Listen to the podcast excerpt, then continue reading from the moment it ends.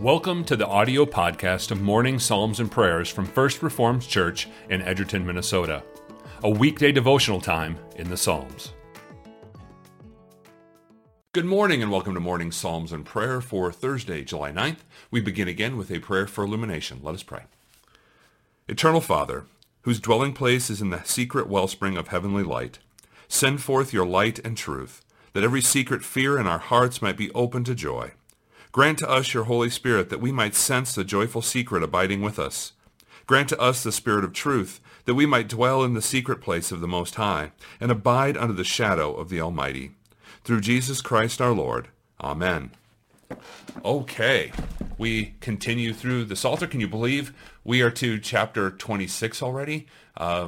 We have spent a couple days in a few different Psalms, but when you figure that we've gotten 119 in, and then all through 25, we're moving along pretty good. So we get to Psalm 26, which is another Psalm of David.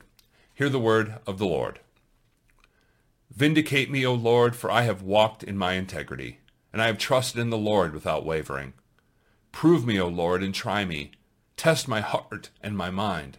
For your steadfast love is before my eyes, and I walk in your faithfulness. I do not sit with men of falsehood, nor do I consort with hypocrites. I hate the assembly of evildoers, and I will not sit with the wicked. I wash my hands in innocence and go around your altar, O Lord, proclaiming thanksgiving aloud and telling all your wondrous deeds. O Lord, I love the habitation of your house and the place where your glory dwells. Do not sweep my soul away with sinners, nor my life with bloodthirsty men, in whose hands are evil devices, and whose right hands are full of bribes. But as for me, I shall walk in my integrity. Redeem me and be gracious to me. My foot stands on level ground. In the great assembly, I will bless the Lord. Another excellent psalm. A lot of words in there that we know. I think if you're like me, when you come through the Psalter and you get to some verses, you find some phrases that you're like, I didn't know that was from there. They're either used in worship or in songs, or maybe we memorized them when we were kids, or maybe we memorized them when we were adults. But there's a lot of common phrases. And one of them here is verse 2, which I want to look at. Prove me, O Lord, and try me, test my heart and my mind.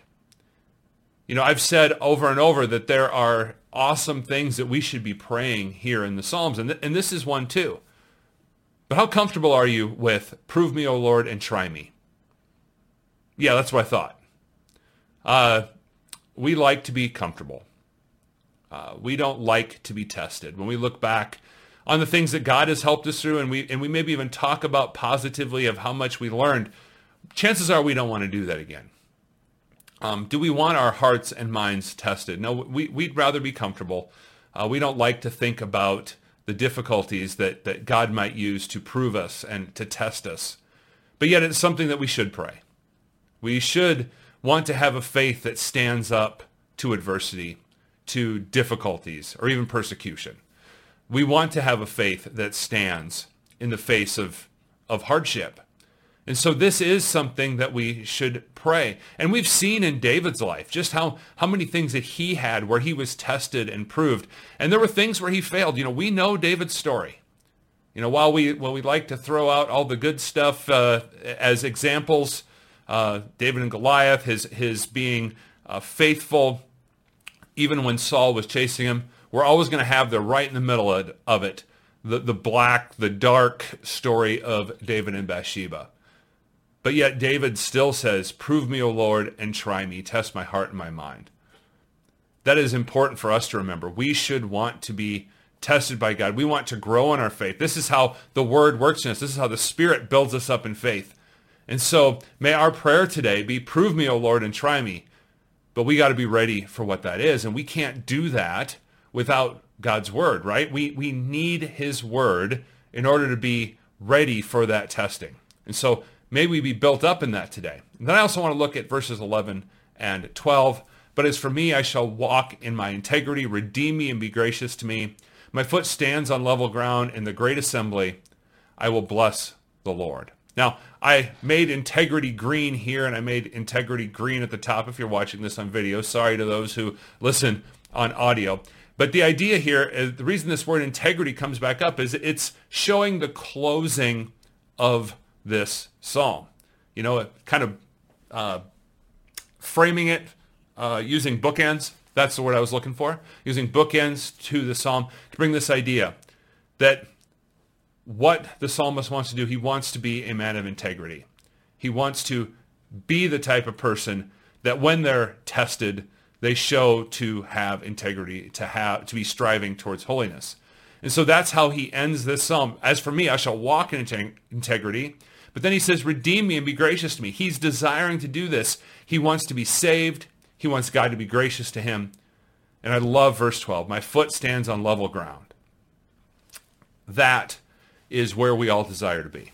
We all desire to be on level ground. What this means is that we're standing firm, that we're ready for anything that would come.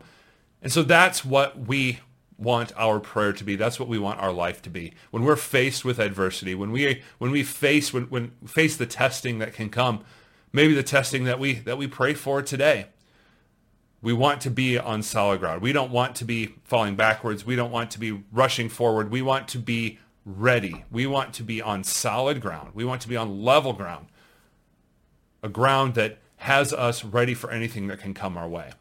And so that is our prayer, that we would be on level ground. And then, as it finishes here, in the great assembly I will bless the Lord. One of the reasons we worship God is because he's the one who makes us ready for this. He gives us this. We have to be prepared.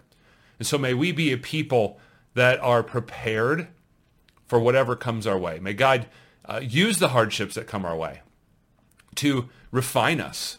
And we can be in a good place with this because we have an understanding of what God has done for us in Christ, how he has saved us by his grace. And so that is the level ground that we need. Rooted in his word, we can be ready for anything.